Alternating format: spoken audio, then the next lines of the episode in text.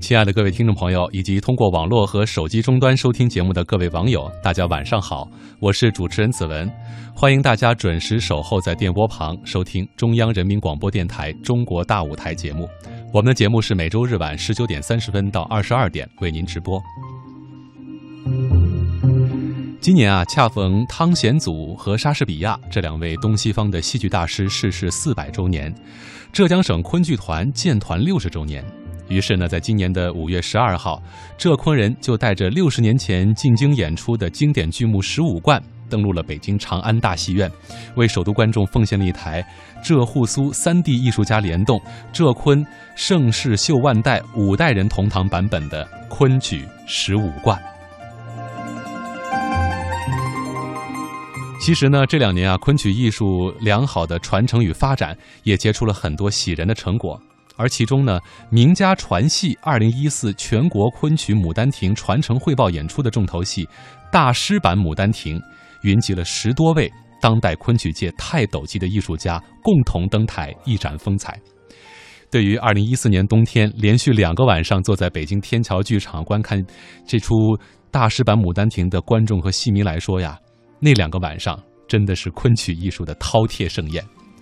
所以呢，在今天晚上啊，中国大舞台为您安排播出的就是云集了十八位昆剧名家的大师版《牡丹亭》和苏浙沪三地联动浙昆五代同堂版《十五贯》的精彩片段。而为了帮助各位听众和网友更好的欣赏昆曲佳作的独特韵味，同时了解昆曲经典的幕后故事，我们大舞台栏目啊，日前采访到了。中国戏曲学会原副会长、中国戏曲学院原院长，多年来从事戏曲历史和理论研究与教学的周玉德先生。那么今天晚上呢，请大家在主持人子文的带领之下，伴着周先生的解说，走进今天的节目。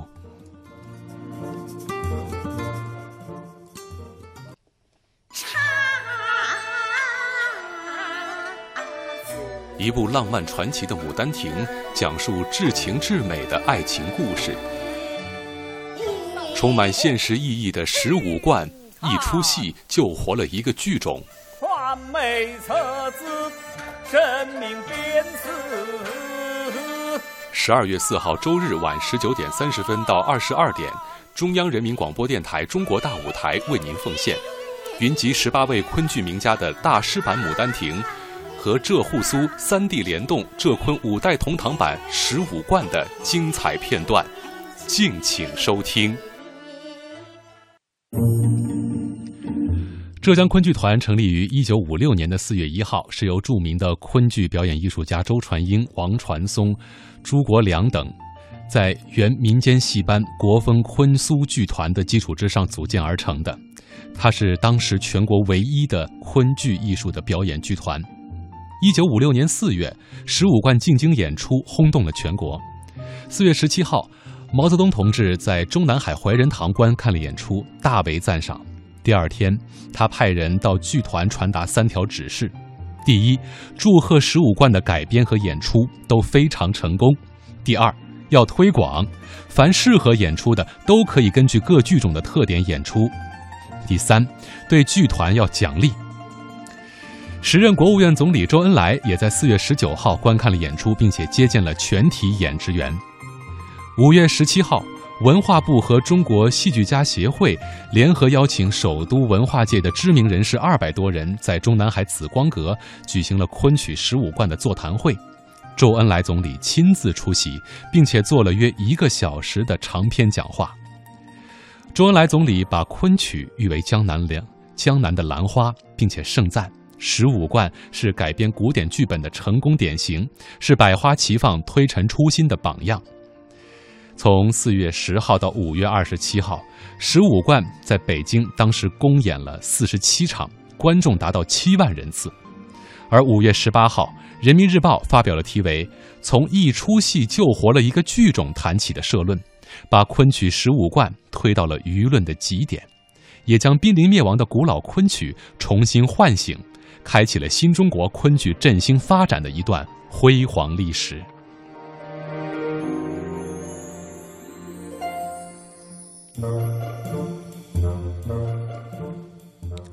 愿门此。那么昆曲《十五贯》究竟讲的是一个什么故事呢？在这里啊，给大家简单的介绍一下剧情。屠夫油葫芦从高桥亲戚家借得了十五贯铜钱回家，他哄骗自己的妓女苏旭娟说呀是卖了他的身价，结果苏旭娟不愿意为婢，深夜私逃投亲，而地痞赌棍娄阿鼠闯入了尤家，偷盗十五贯铜钱，并且用肉斧杀了油葫芦灭口。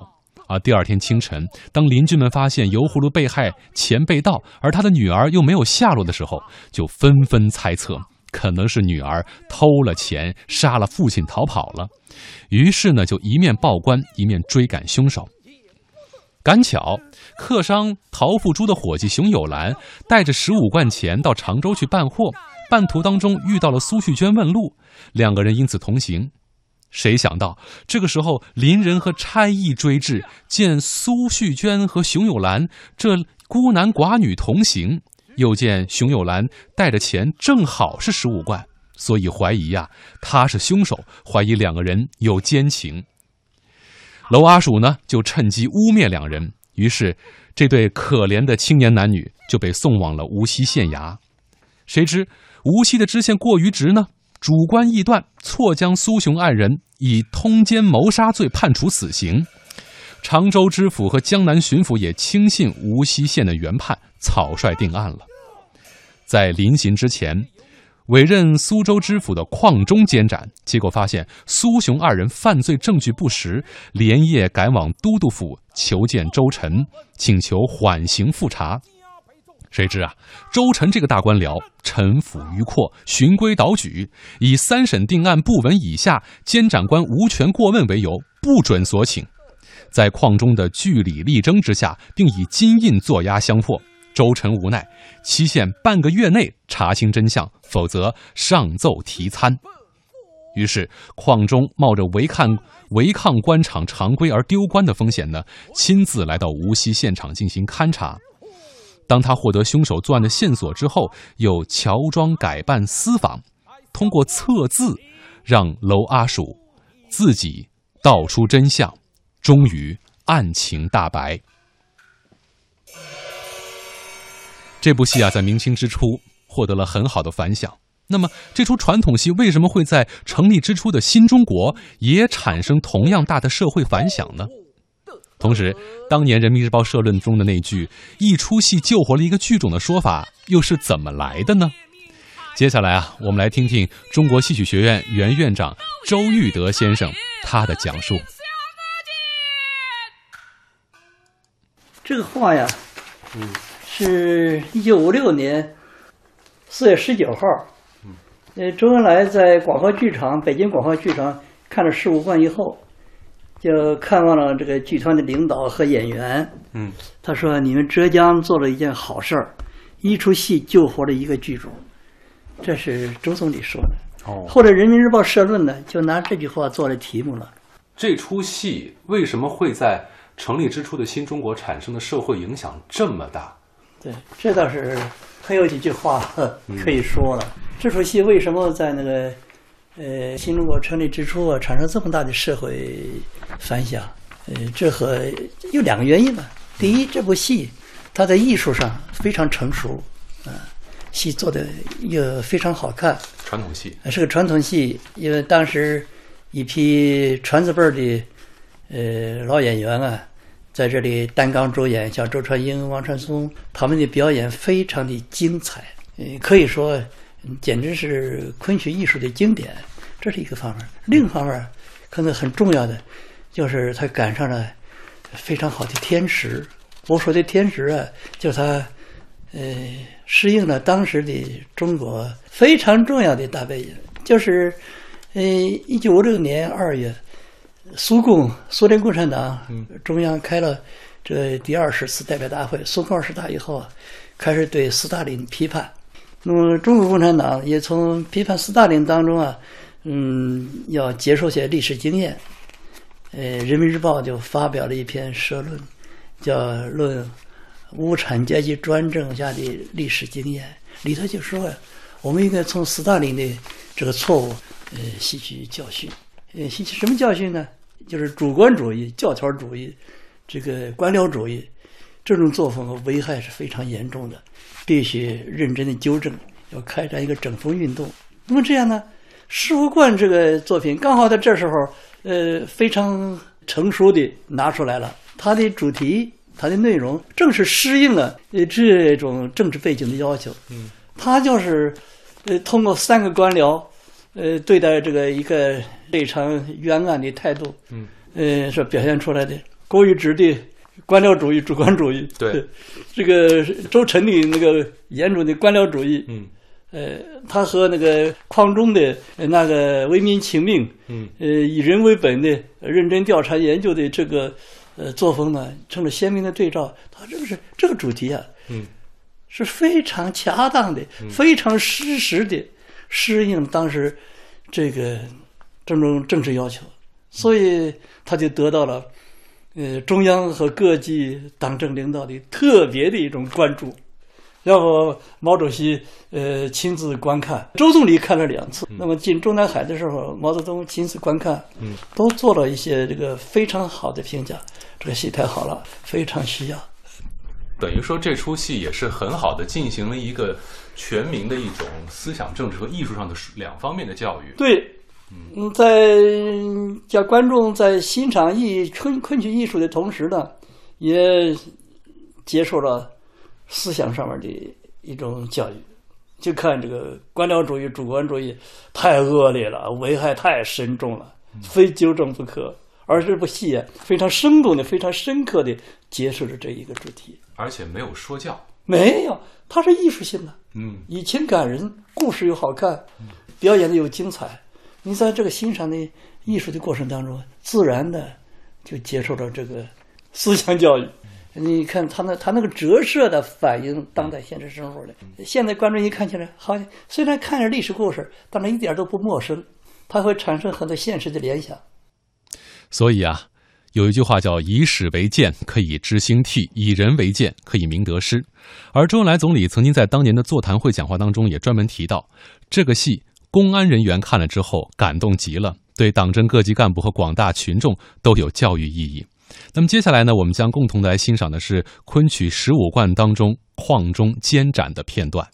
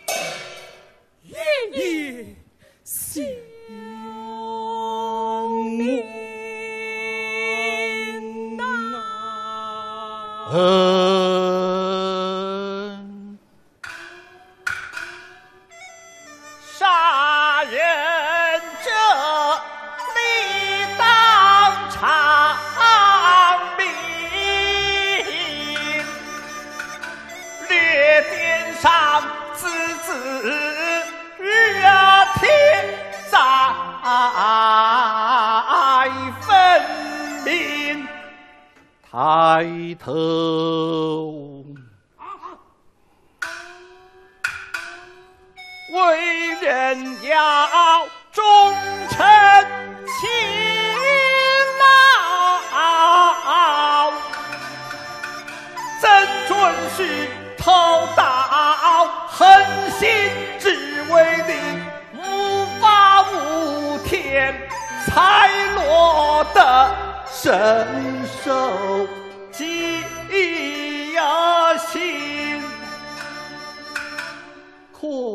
叹，叹色刀下死，可笑叹才杀。啊残身，打开心去。好。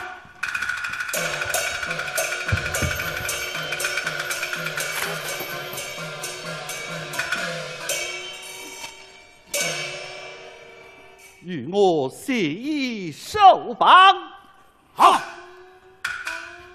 对无人理当严惩。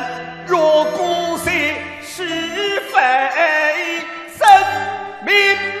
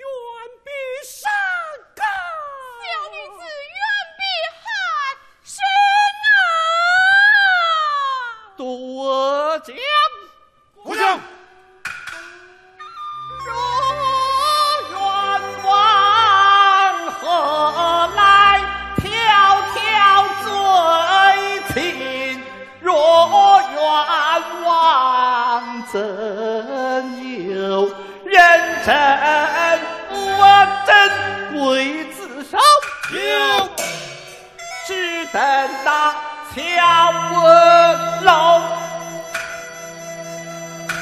乔不。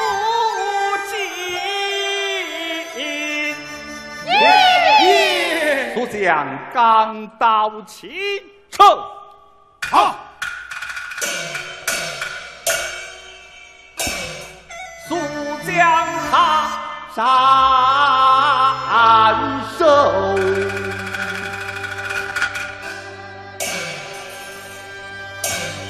回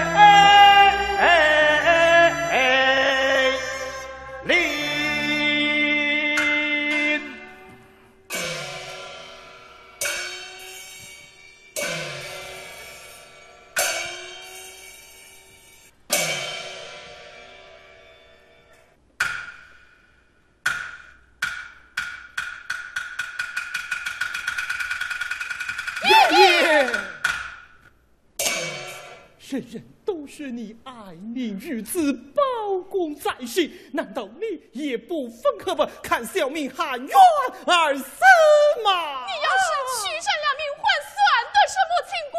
算得什么爱民呢？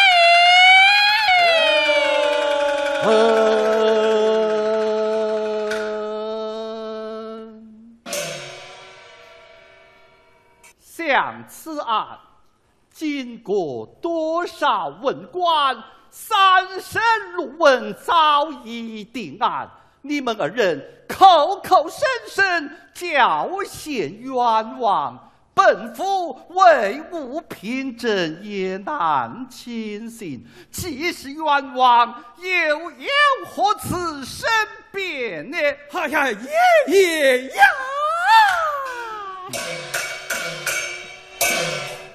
小命背叛玉贞女子，通奸谋杀，罪证不胜。怎见得？小民加之患难，他家之负心，二人是素不相识，正因他迷失路途，顺便只因同行，哪里有什么奸情呢？哦。我本跟随客商讨父之为用，终年往来各地贩卖土产货物，这是不关痛体，是他赋予我前往常州购买某事边境的，那里是什么偷盗而来的？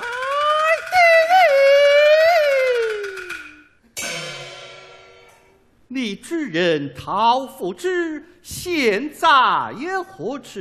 我懂生之事，他住在本城玄妙观前月来客栈。大人不信，可派人前去查问，便知明白。哦，爷爷，我与这位客官实不相识，只因我父高桥投亲，迷失路途，求他指引，被人猜疑，害得他含冤而死，岂不是我？把他连累了，爷爷说能查明这位客官的真实来历，就知道我与他通奸谋杀的罪名是冤枉的了。来，有说到玄妙关前，月来客栈查问，可有此事？是。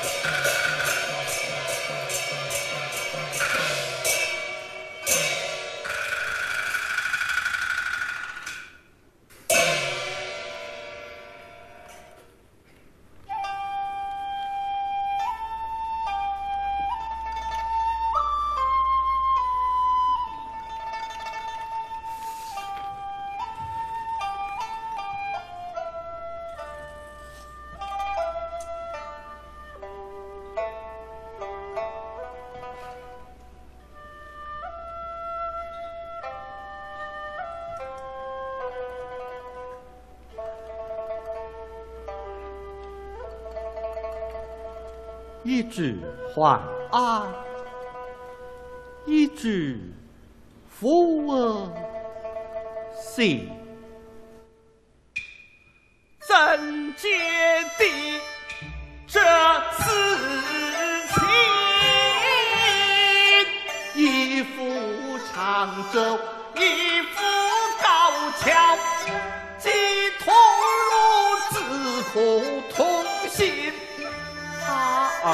人有奸情，并无实证。兄有难是无官，是祸患难了的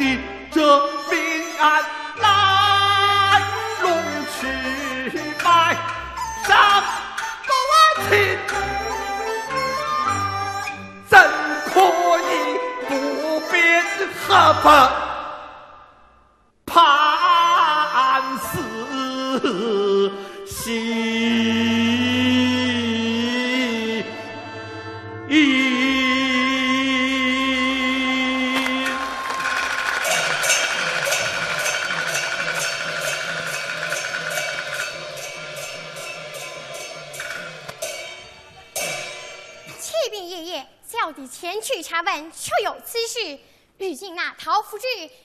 福建境上去了。哦，据客栈巨人言讲，这熊又来乃是陶福聚的伙计。陶福聚却曾赋予他受五官铜钱，前往常州办货。这是由来客栈的循环部，请爷爷查看。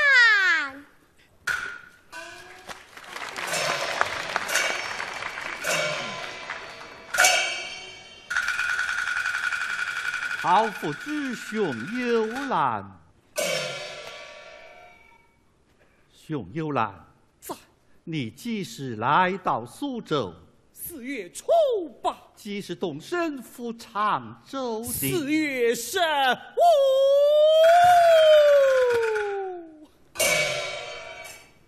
这熊幽兰是冤枉的了。爷爷，既然查出这位客官的真实来历，就请替他昭雪了吧。哈哈，苏西卷，你熊幽兰是否通奸谋杀？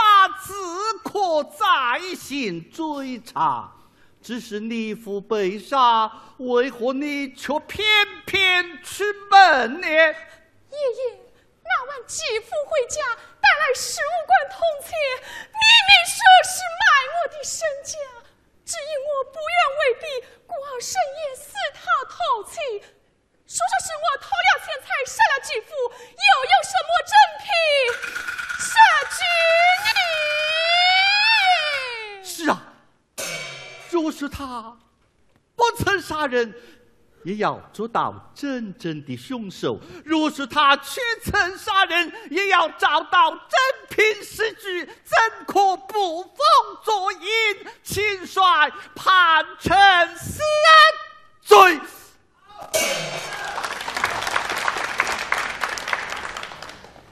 斩不得，斩不得！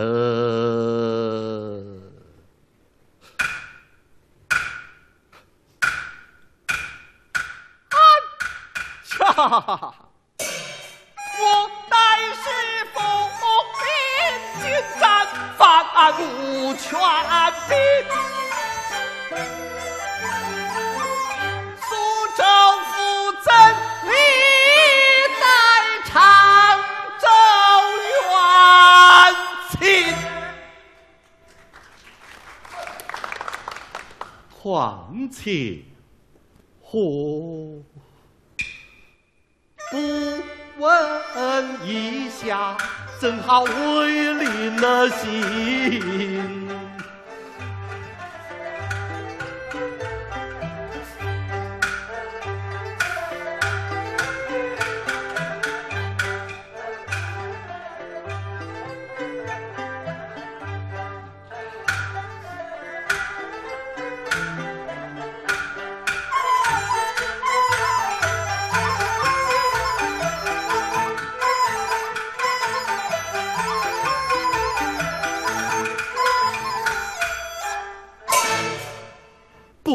哇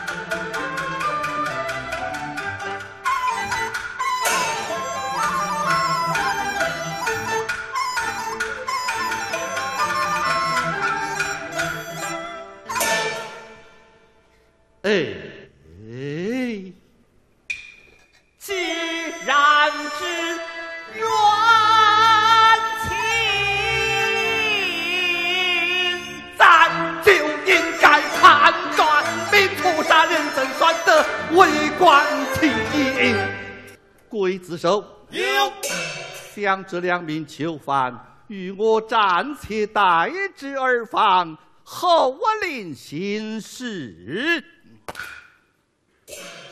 回头去，阿阳爷爷，奉旨去求，迟延不动。呃，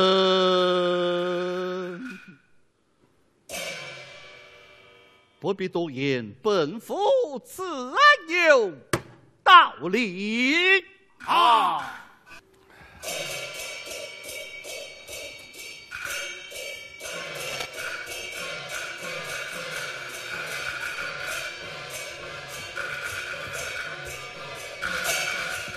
负责监斩的邝中在临行之前，发现了熊有兰和苏旭坚二人犯罪证据不实，并且发现二人可能存在被冤枉的情况，于是决心暂缓执行，并且连夜打算赶往都督府求见都督周晨，请予以缓刑复查。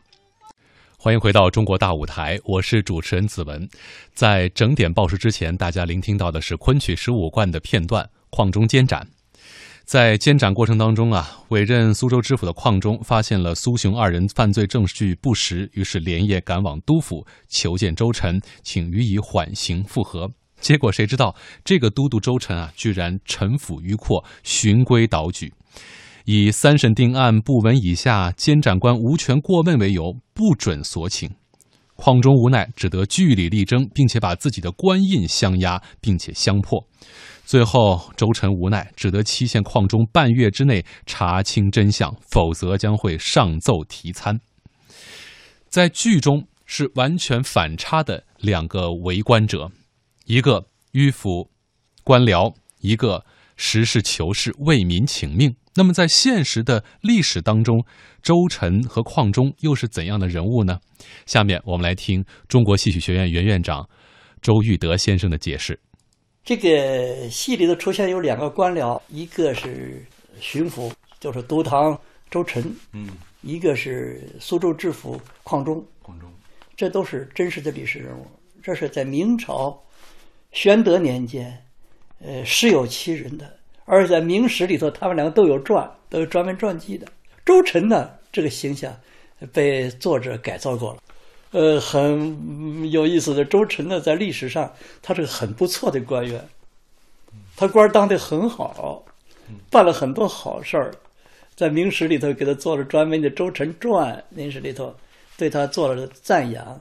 他做那个就是对省长级的干部了，这么大的官儿，他在那边呃做得很好。可是在这个戏里，他把他改造什么东西呢？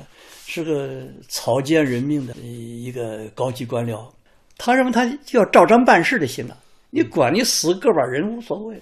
邝忠这着急的要命，明天早上就要杀头了。今天晚上这个问题必须解决，要复审，能不能复审呢？必须有周臣同意。可周臣呢，磨磨蹭蹭的不出来，摆着官僚大架子。嗯那个邝忠就感叹说：“几经风遇上了慢郎中，我等他出来后给我批批示重审，他就是不出来。后来晃悠晃悠出来了以后啊，一问说不成，维持原判。”不能改了，哇，这太失望了。在他脑子里头，你管你死人不死人，这个老百姓无所谓。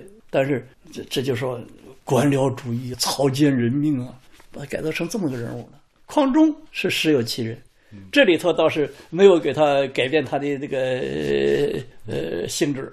匡忠是个清官，这是明史里头也有传的。邝青天是吧？邝青天。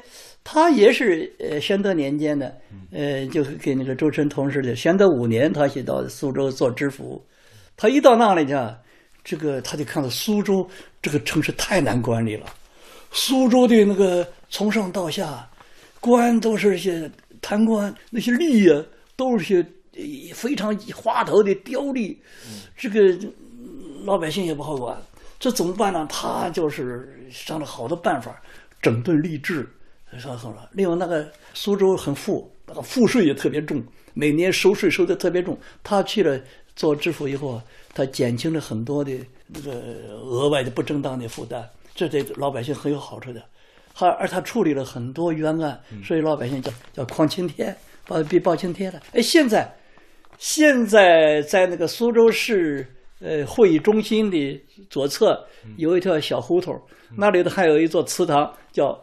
矿公祠，那就是矿中的祠堂，建的还是生祠？现在的纪念堂。现在纪念堂，哎，现在还在那保存的非常好。我每次到苏州，我都到那看看去。呃，说明这个苏州的老百姓对呃矿中的评价很高。那么这个戏里头，把它作为一个最重要的正面角色，呃，来塑造也是很成功的。嗯。接下来，我们一起来欣赏昆曲十五贯的片段《建都》。辕门此。然后是，呃，噗，辕门上哪位在？什么人？本府在此。原来是太爷，监战辛苦了。本府正为监战而来，要面见都爷，相伴同报。大人案情已久，不便打扰。有紧急公务，迟延不得。呃，小人前程要紧，不敢通报，不敢通报，不敢同报。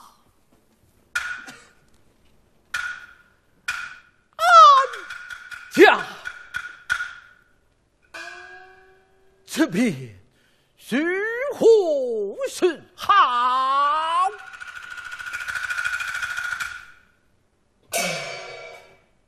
啊！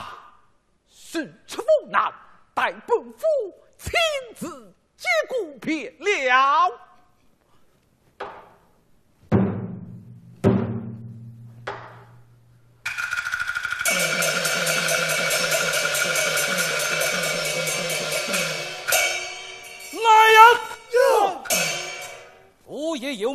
本是何来鲁莽小民，乱起堂鼓？若有壮志，先打四十，等候我传闻；若无壮志，加倍重打，赶出辕门。好，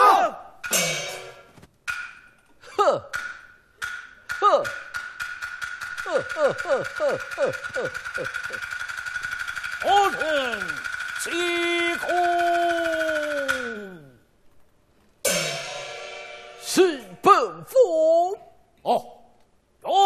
是太爷，本府没有壮志，是何是好？太爷是哪里话来？待小官禀明都爷。有来。为了能够深夜求见督府周臣，苏州知府邝忠只得击鼓把周臣给逼迫出来。吾家护卫，可恶得很。都爷命太爷，可听相见。都爷命太爷，可听相见。都爷命太爷，可听相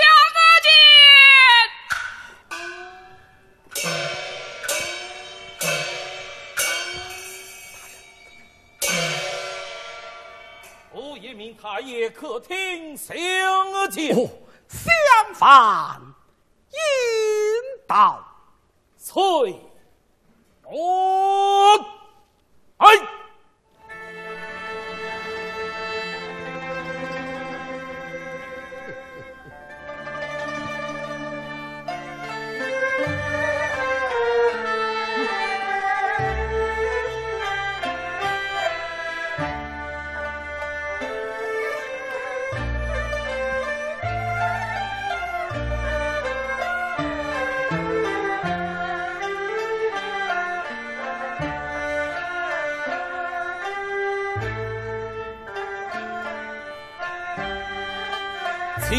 烧他。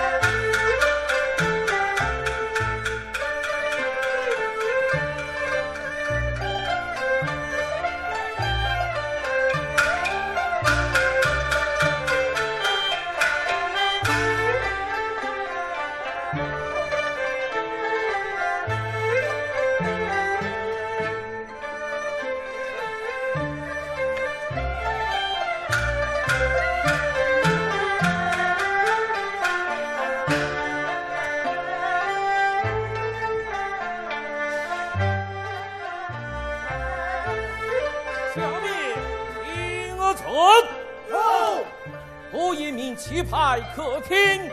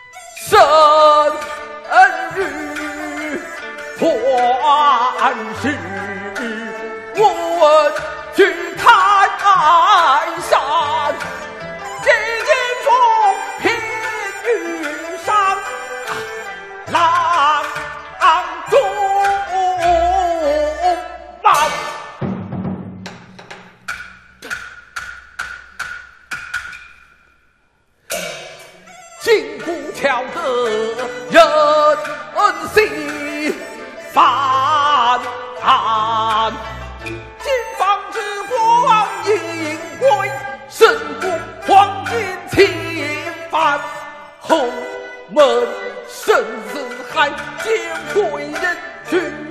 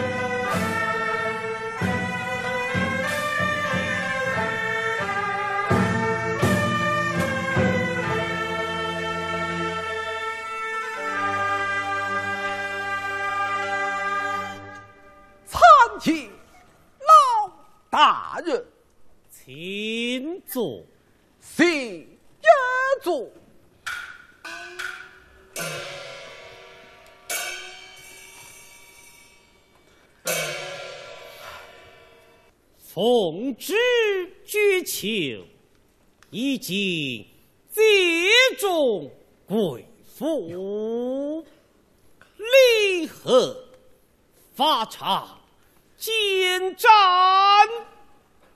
营业击鼓，确实为有何？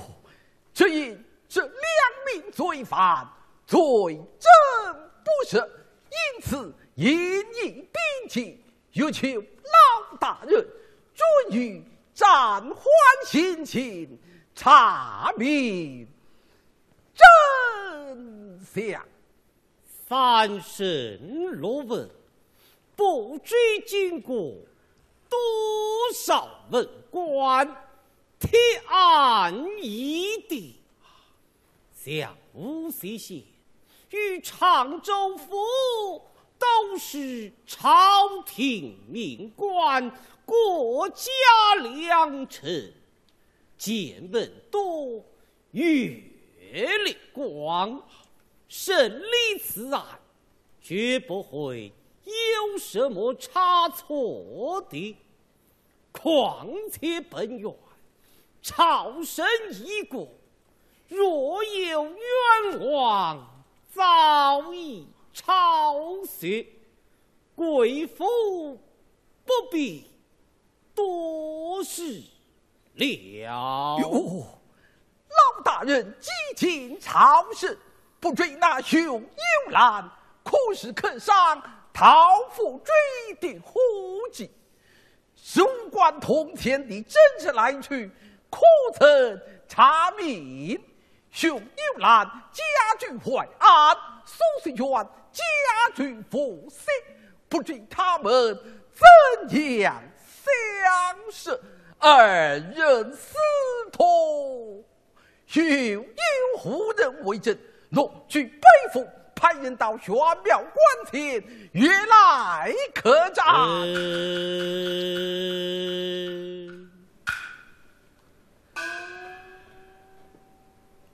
本院巡抚江南，所辖州县甚多，国家大事尚且无暇。一一料理，这小小的案件，难道还要本院亲自详细审问不成？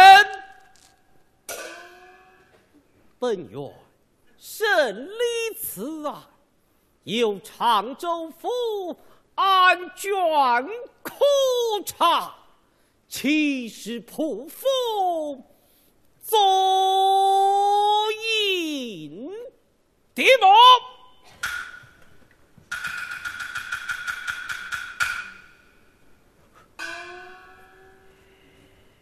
不过人命关天，非同儿戏。以背负看来，此案还需慎重去理。贵府，本院有一事不明，请贵府指教。不知有何事下问？监斩官职责如何？严明真神，尊是暂慢回报。不在其位内，不谋其政。我来，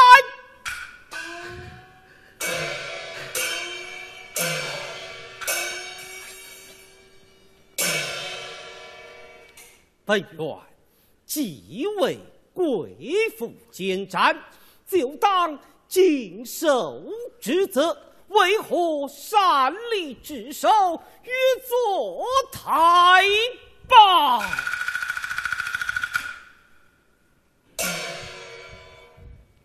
老大人，那律典上斩作一款，凡死囚临刑交怨者，在砍分成走。这，许亲只求老大人做主，那被冤者虽可得生也。许亲不闻一下。叫本院哪里还做得去？节外生枝人是非枉法日上。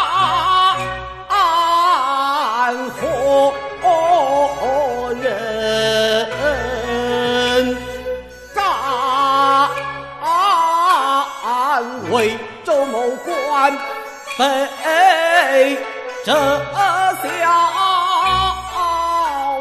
头头，但胡乱安慰，哎，向我们会馆之人上报国家，下安黎民。这样草菅人民背负实难从命。你国父，你听桥楼。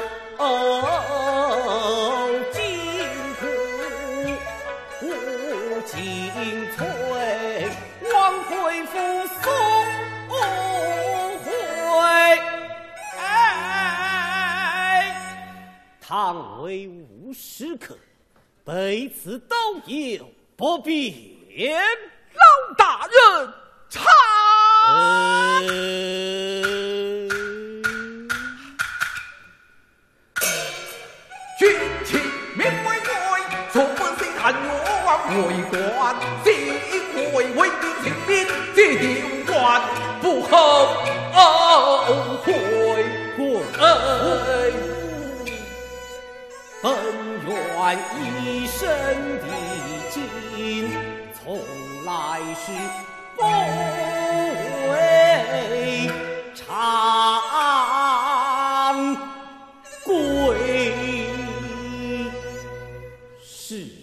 重大，本愿难以做主，贵府不必多言。若是老大人，他胆敢行。不妨都推在本府身上，本府愿一人妥当。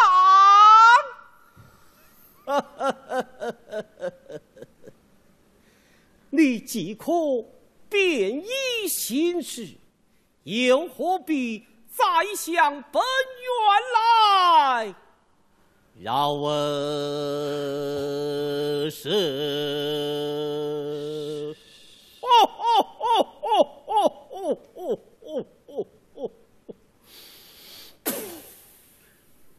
老大人，请息怒，背负封妃时，贵命亲命儿，全难聪明。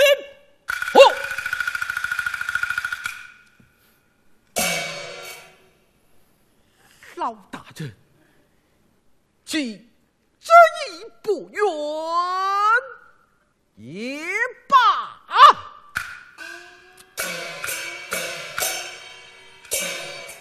背负将此金银加在老大人这里，请老大人宽限数月，待本府亲自到府去常州查明回报父亲。尊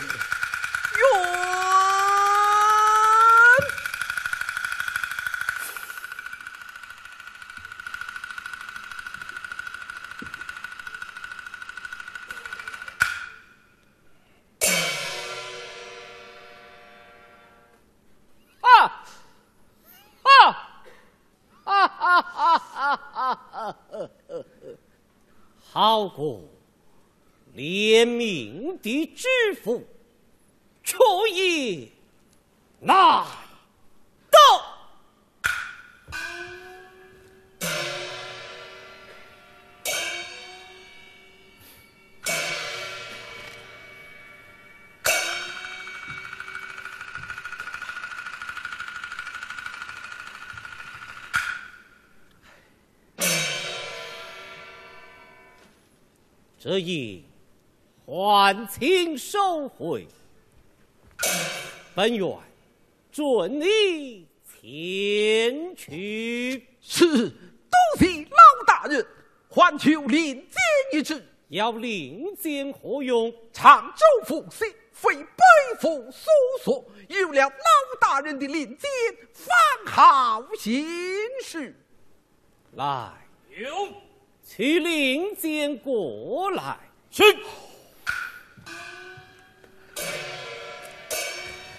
令箭在此。多谢老大人。来。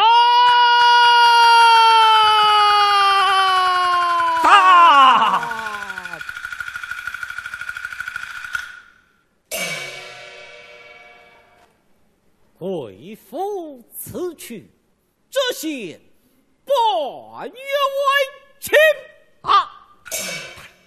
他半月之内不能查得水落石出，本院当奏明审那杀。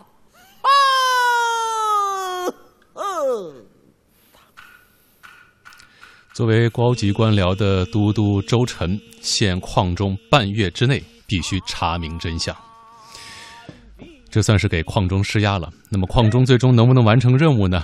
这里是中国大舞台，广告之后一起来听听他如何查明真相的。广告之后带大家欣赏的是昆曲十五贯的最精彩也是最知名的片段——方蜀测字。欢迎各位听众回到中国大舞台，我是主持人子文。在六十年前啊，昆曲十五贯的演出对于昆曲来说是具有里程碑的意义，它让一度濒临消亡的昆曲再获生机。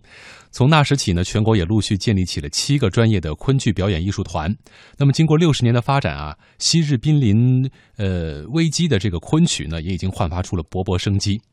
可以说弹指一挥六十年，浙江昆剧团呢，也从当年的传字辈开始，历经了传世圣秀万代六代的昆剧传人，而如今呢，浙江昆剧团代字辈的那些青年演员们，也已经登上了新时代的舞台。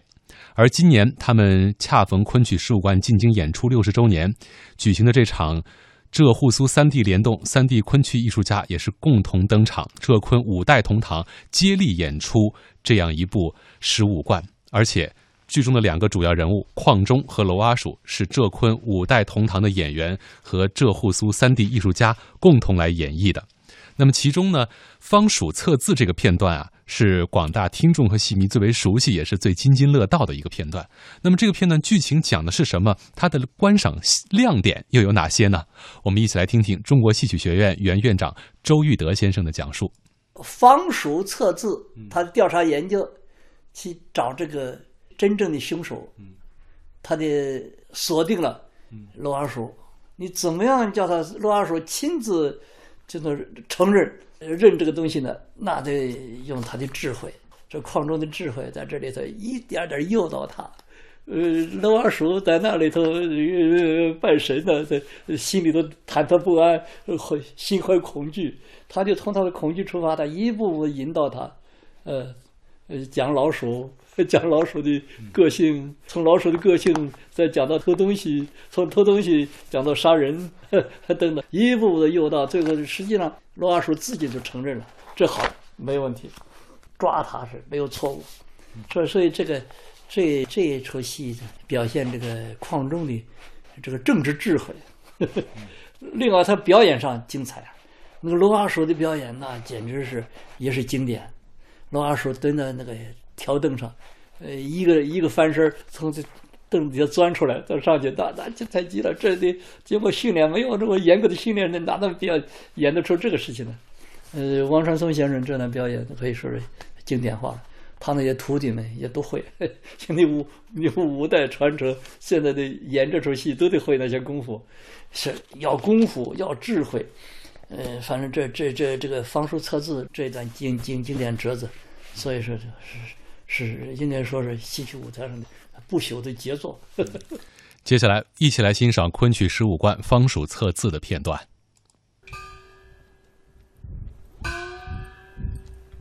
历代王神中，官美相助，哪说会分主来？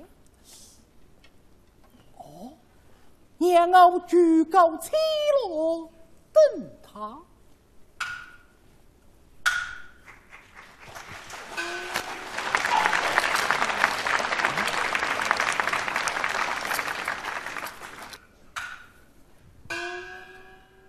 哎呀，东岳大帝呀！说是武士们上我的高上去呀！喂，哎少年老朽。可要起诉么？哎呦，哈子我一跳啊！我这是就签，不言其实，哎，不言其实，就签不如起诉的好啊！嗯，啥个？还是个起诉哈？是啊，你心中若是有什么疑难不决，问流年吉凶祸福，只要七国素儿，便能知道得清清楚楚、明明白白。若想逢凶化吉、遇难成祥，招人能逢，谋事能成，哎，赌钱能赢。只要七国素儿，便知分晓万分的灵验呐。哦，啊是个气手哈。呃，起手好。嘿嘿，先生，呃，那么请见你说个手。哦，请看，完美册子，神明鞭子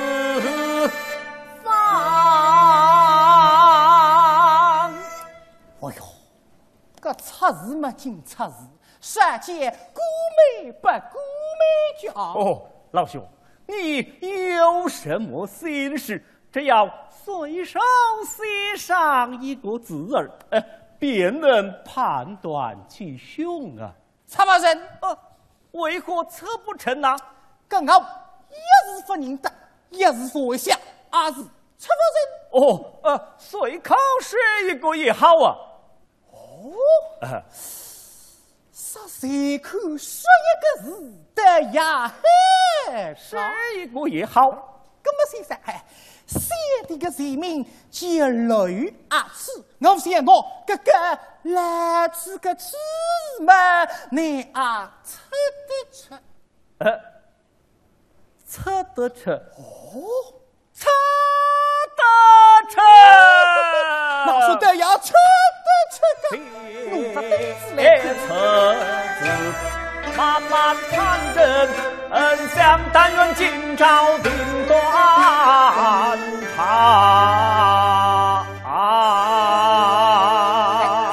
嘿嘿嘿，哎，先生，来来来来来，请走，哈哈，请走。呵呵，老兄，哎，你吃这个字啊？对，我测。八个字，要问什么？哦，喏，哦，官司，哦，官司，哦，亲弟，哎，亲弟，哎，亲弟，亲亲，亲弟哦，哦，你听好，此乃一时死话，啥死话？石木成双，什么成双？乃是阴阳，这赤又是阴雷。阴中之阴嘛，乃有晦之象。啥个？还是有晦气？呃，若转官司嘛，哦，这切还不能明白呀。嗯，哦哦哦哦，哎呀，个明白是听说，为夫人明白个嘞。老兄，你是自己测的，还是代旁人测的呀？哦，啊，哦哦哦哦哦，哎，先生，哎，哎，我是代不人家测的，代测，代测。依俗看来，只怕不是代测啊？为啥？乃是为国之首，啥个高手？此乃十二生肖之首，岂不是罪魁祸首？啊！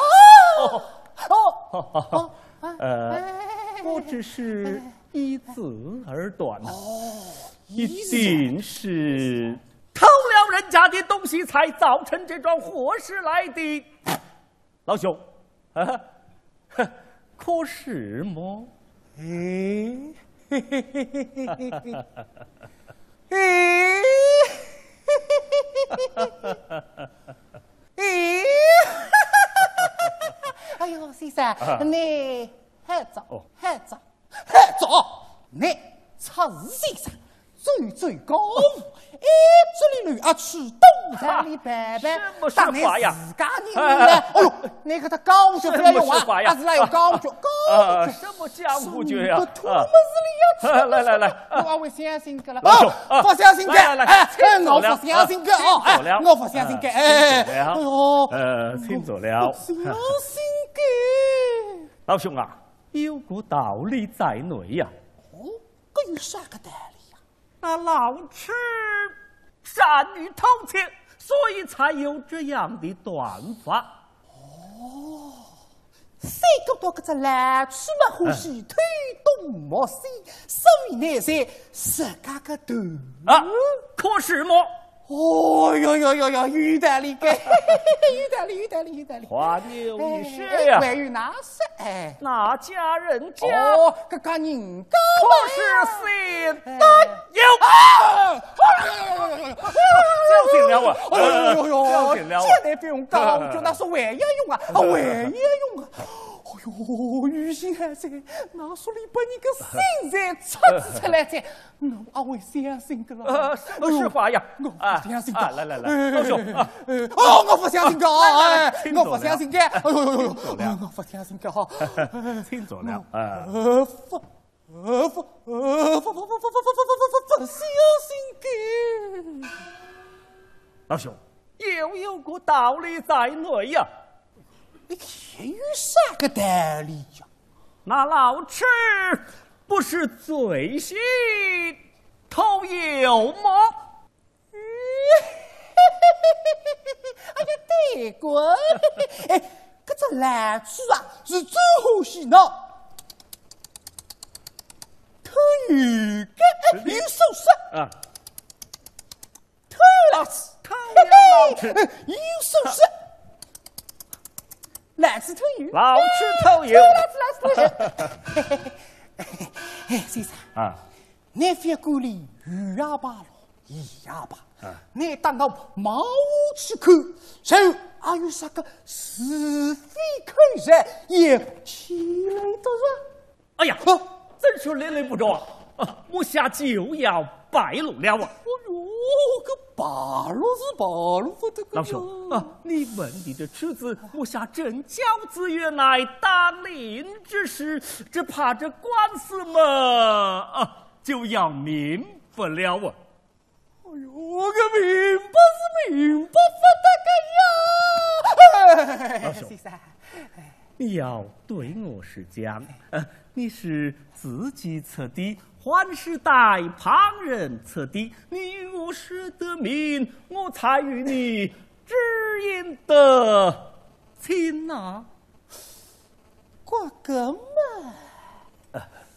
哦呦呦呦呦，哦呦先生，哦呦你你你请坐，哦来来来来来，哎你请坐，哎。他哪里呀？嗯，这里呀。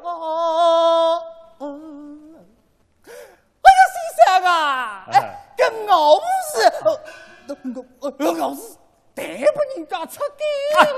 你这位老兄有道是四海之内皆为朋友啊！你有什么为难之事，说将出来，我也好替你分忧解愁。啊，是真的！哎呦，海先生啊，哎，哥父母你说，老子。自个出给哦，自个哦，哎呦呦呦，亲弟，哎呦，亲亲亲亲亲亲哟，呃，若论字册本身就不落空了，不落空啊，空字头加一个之字，岂不是个川字么？又是啥个川啊？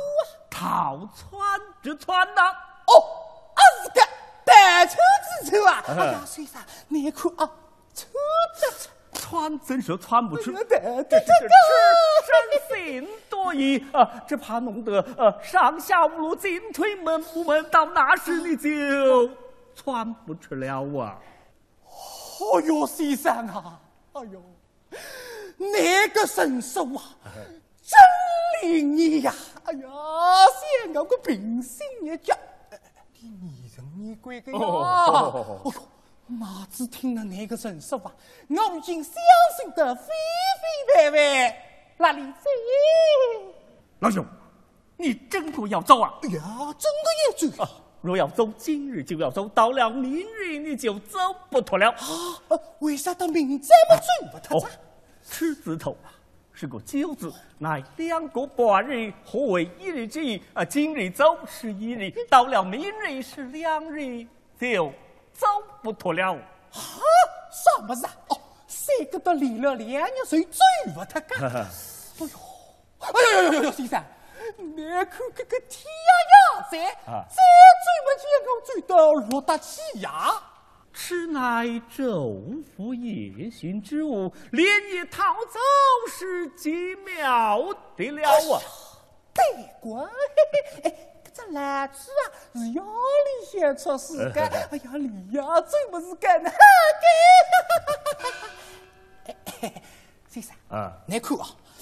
我往路里个方向走，在海太平无事。哦，带我与你算算。哎呦，啊，干嘛把带我与你算算啊？带你与你算算。呃，赤说寻，寻说东。哦，往东南方去的好啊。哦，啊，带往东南方。嗯。哎呦，雨欣还在。先生。你再当我飞行搜搜看，是追这个六龙寺，还是四楼太平？哦，带我再与你算算。啊，带我再与你算算。是，好是。呃，吃说子，子说水。哎，往水路上去的好啊。带往四楼了。东楼房，四楼了。嗯。哎哎，妹妹姐，让我来试试看啊，试试看哎。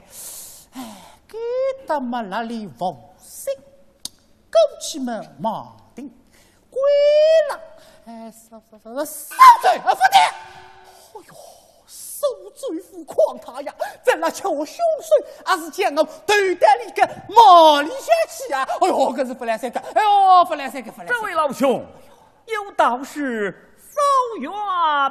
不守禁呐！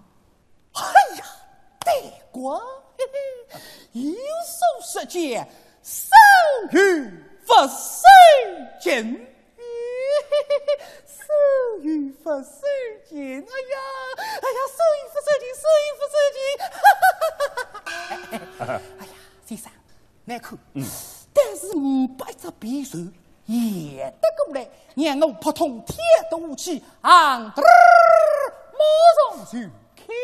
老兄，你真个要走啊？哎呀，真个月子呀！老汉到有之便传，今晚正要开船，开往苏杭一带，赶成新年生意。哎呀呀不够啊！是嘛？哎哎，哎呀，嗯，刚熬到甘露的水里嘛。哎呀呀呀！啊，钱财如粪土，人义值千金。你若不嫌老汉的船行的太慢，与我同舟日何啊？啥么子啊？哦，还是趁你先生这只手，得你也得罪啊？是啊，真的？呃，真不？哦。这乃不是出先生哇！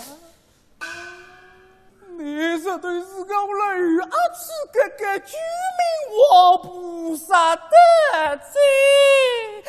哎呀，先生，早已是惊弓之鸟的娄阿鼠啊，现如今心理防线彻底崩溃，只好坦白实情，将自己的希望寄托在矿中身上。于是呢，矿中来了个顺水推舟，引军入瓮。